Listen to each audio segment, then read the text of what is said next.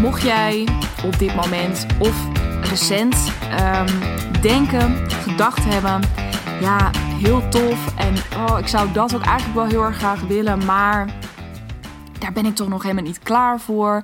Daar ben ik nog helemaal niet, weet je, daar ben ik helemaal niet goed genoeg, sterk genoeg, um, uh, senior genoeg voor. Um, ja, daar ben ik toch nog helemaal niet geloofwaardig in.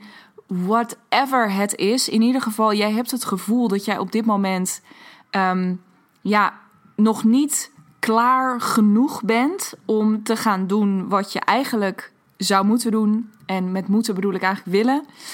Um, dan is deze podcast speciaal voor jou. Ik hoorde namelijk uh, vanochtend toen ik naar kantoor fietste een ontzettend fijne reminder uh, van mijn eigen business coach, waarvan ik dacht, ja, die wil ik toch even doorgeven. Want uh, dit gaf mij ook best wel veel peace of mind weer. Want misschien is dit nog wel de allergrootste mindfuck waar je als ondernemer tegenaan loopt. Hè? Ik, ik denk zeker in een situatie, en daar zit je als ondernemer in. Hè? En, en uh, nog veel meer als je uh, de switch aan het maken bent van um, een, een meer freelance-achtig uh, ja, ondernemers, ja, of zelfstandigheidschap zou ik willen zeggen, naar echt dat ondernemerschap met een eigen aanbod.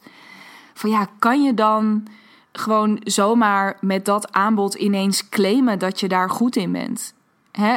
En um, uh, als je op dit moment in een andere situatie zit, uh, uh, maar wel ook voor jezelf werkt, met die eindeloze mogelijkheden die er altijd voor je liggen als ondernemer, heb ik het ook wel vaker over gehad. ja, wat, wat kies je dan? Als alles kan, weet je, wat ga je dan doen? En vaak weten we dat wel net als dat je uh, dat vanuit, dat je ook met zo'n eigen aanbod, dat je voelt van, oh ja, ik zou wel best wel willen stoppen om echt gewoon puur te freelancen. Ik zou dit willen doen. Of vaak weet je wel wat je dan heel graag zou willen aanbieden. Of op welke manier je je meer zou willen profileren, waar je meer van zou willen doen. Um, uh, ja, waar je, waar je het allerliefst je tijd en je aandacht en je liefde in zou willen stoppen. Dat weet je vaak heel goed. Um, maar de ultieme mindfuck die daar 9 van de 10 keer achter zit, is: uh, kan, ik dat wel, kan ik dat wel claimen? Heel persoonlijk uh, deelde ik natuurlijk ook recent eh, dat ik. even mijn, mijn coming out in de honderdste episode over dat ik mezelf business coach voel en noem tegenwoordig, maar dat daar ook wel een bepaalde haat-liefde op zit. Maar dat er bij mij ook gewoon heel stellig, deelde ik ook in die podcast, echt ook wel een overtuiging onder zit van ja, ja, uh, hoezo? Ik heb drie, inmiddels drieënhalf jaar geleden um, mijn baan opgezegd. Wat, wat kom ik nou vertellen over ondernemen uh, met die super lullige. Uh, dus dan, dit is gewoon echt even wat er dan letterlijk door mijn hoofd gaat. Met, ja, met drie jaar ervaring. Dat is toch allemaal niet. Daar gaat toch geen hond geld voor neertellen? Um, nou, dat. Dus die is hardnekkig. En die steekt dus ook. Hè, dit is even los, want dit is nu dus de fase waarin ik zit, waarin hij de kop opsteekt. Maar hij heeft voor mij ook in de, de allereerste weken van mijn ondernemerschap ging ik mezelf ineens copywriter noemen. Terwijl, ja, ik had wel een marketingachtergrond en ik kon wel lekker schrijven, maar um, ja, ik vond dat ook best wel van. De, ook wel weer een, een stuk om te claimen, een expertise om te claimen. Waarvan ik dacht, ja, ik heb er niet jaren voor gestudeerd of zo. Of ik heb hier niet. Ik heb hier veel. Hè, ik, heb, ik heb veel ervaring met marketing en, en ik kan schrijven en dat bij elkaar. En dat komt ook helemaal goed. En ik voelde ook aan alles dat ik het kon. Maar om er dan ook vervolgens voor te gaan staan, ja, dat, dat uh, vond ik ook een tikkie ongemakkelijk. En, um, en toch heb ik het gedaan. En toch uh, moet je dat uiteindelijk ook doen. Heel eerlijk. En dit was nog, dit was nog in mijn. Eh, toen ging ik freelancen als copywriter. Um, maar ook toen ik eh, de, de switch ging maken met deze podcast en met mijn eerste programma naar um, echt ondernemen, zoals dat voor mij voelt, zoals ik dat zie. Uh, dus met een eigen aanbod de boer op. Ja, heb je dat natuurlijk ook weer. Kan ik nu ineens claimen dat ik met dit programma jou kan helpen naar, uh, naar zus? Want ja, ik, ik kon wel een beetje aardig teksten schrijven. Maar kan ik dan zomaar beweren nu dat ik hier ook goed in ben? En uh, dat ik goed kan coachen. Want er zit ook een stuk coaching in. En dat ik, nou, al die verschillende dingen. Het komt werkelijk op ieder moment. Als je een switch wil maken, als je iets nieuws wil gaan doen, steekt hij de kop op. En als je niet oppast, um, zorgt deze mindfuck ervoor dat, die, ehm, dat je het niet gaat doen. en hier wordt natuurlijk heel veel ook wel over. Ja, het is ook een beetje een platgeslagen onderwerp, dus ik wil hem ook niet te veel plat slaan in deze podcast. Maar goed, je voelt hem, hè? Als hij maar hardnekkig genoeg is, uh, of als het je ontbreekt aan een omgeving die je hierin aanmoedigt, of als je ja, te veel bewijs gaat vinden of bewijs gaat krijgen voor de stelling dat dat klopt, omdat je, weet ik veel, dan hier en daar weer een keertje een gesprek hebt gevoerd met iemand die zegt: Ja, nee, ja, eh, je moet wel, uh, weet ik veel, wat geaccrediteerde diploma's ergens voor hebben. Of ja, je moet wel.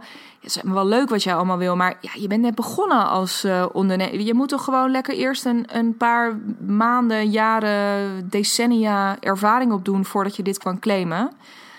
Voor je het weet zit je weer terug in je hok. En uh, dat is hartstikke zonde.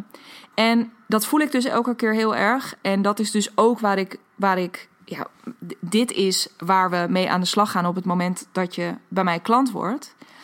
Um, en uh, daar gaan we het op duizend verschillende manieren over hebben. Maar ik hoorde dus vanochtend in die podcast over dit onderwerp uh, een hele mooie reminder waarvan ik dacht: oh, die, die voelde ik zelf ook weer heel erg. Ik voelde zelf ook weer heel erg: oh ja, dit is het. Zo simpel is het. Zo. En dit bedoel ik heel positief, maar zo weinig hoeft het te zijn om er toch iets heel erg, of om er misschien wel juist iets heel erg succesvols, impactvols, et cetera, van te maken. Wat mijn business coach Suus van Schaik namelijk zei in haar podcast, dat was haar verjaardagspodcast. Um, dat was: je hoeft om succesvol iemand te kunnen helpen, maar zes weken op iemand voor te lopen. Hè, dus je wil dat iemand, uh, je wil natuurlijk zelf verder zijn in iets dan iemand anders. Hè? Dus om iemand uh, goed te kunnen helpen, wil je altijd de situatie hebben, hoe gelijkwaardig je ook werkt, dat jouw klant zich, uh, dat, dat hij echt iets bij jou komt halen wat hij zelf niet heeft, kan of weet. Hè? Dus dat er een op, dat hij zich kan optrekken een beetje aan jou als expert, als coach, als uh, begeleider, als uh, ja, creatieve uh, mover en shaker. Um, dat daar dus echt, uh, ja, dat, dat er een bepaalde mate van optrekken in zit. Maar dat hoeft dus niet te zijn het, het ouderwetse beeld van iemand die dus al, hè, die echt die oude rot, die al decennia lang en door het leven getekend en tientallen jaren ergens in gezien. Nou, dat, de hele riedel en dat jij er als jonge hond dan een beetje zo achteraan mag dribbelen. Dat hoeft helemaal niet. Of als jou, jouw klant in dit geval uh, daar achteraan mag dribbelen. Dat hoeft helemaal niet. Je hoeft maar zes weken um, op iemand vooruit te lopen. En even los van of dit allemaal feitelijk helemaal klopt. En of het zes weken of acht weken of drie maanden of een jaar. Weet je, dat boeit allemaal niet. Waar het om gaat is. Waarschijnlijk is.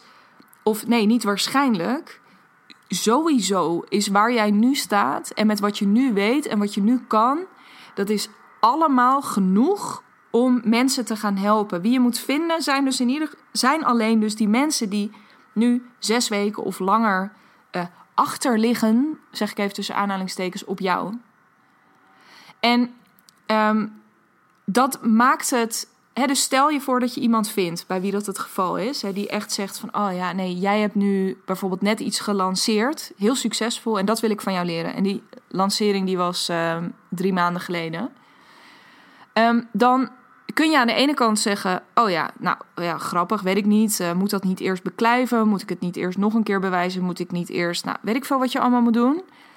Maar het heeft ook een x aantal voordelen om um, misschien ook nog eens wat meer in te tappen op dat. Hè, dat je wat, wat korter erop zit. Want je kennis is ook nog heel vers. Het is niet verouderd. Uh, je kunt nog heel goed terughalen hoe je bepaalde dingen aangepakt hebt. Hè. Er is heel weinig weggewaaid al ondertussen.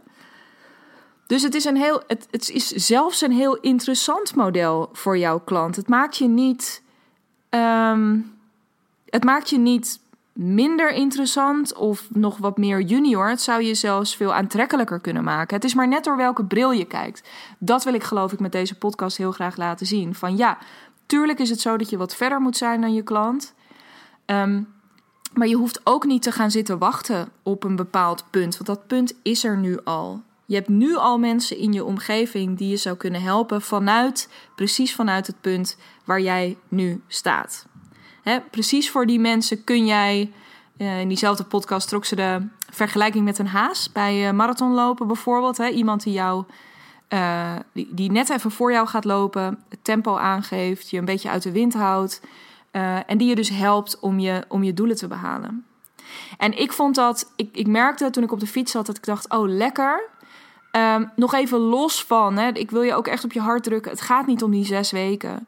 Maar het gaat om de totale ontspanning die ik ook weer voelde. Van, oh ja, in die race. En, en misschien herken je dat.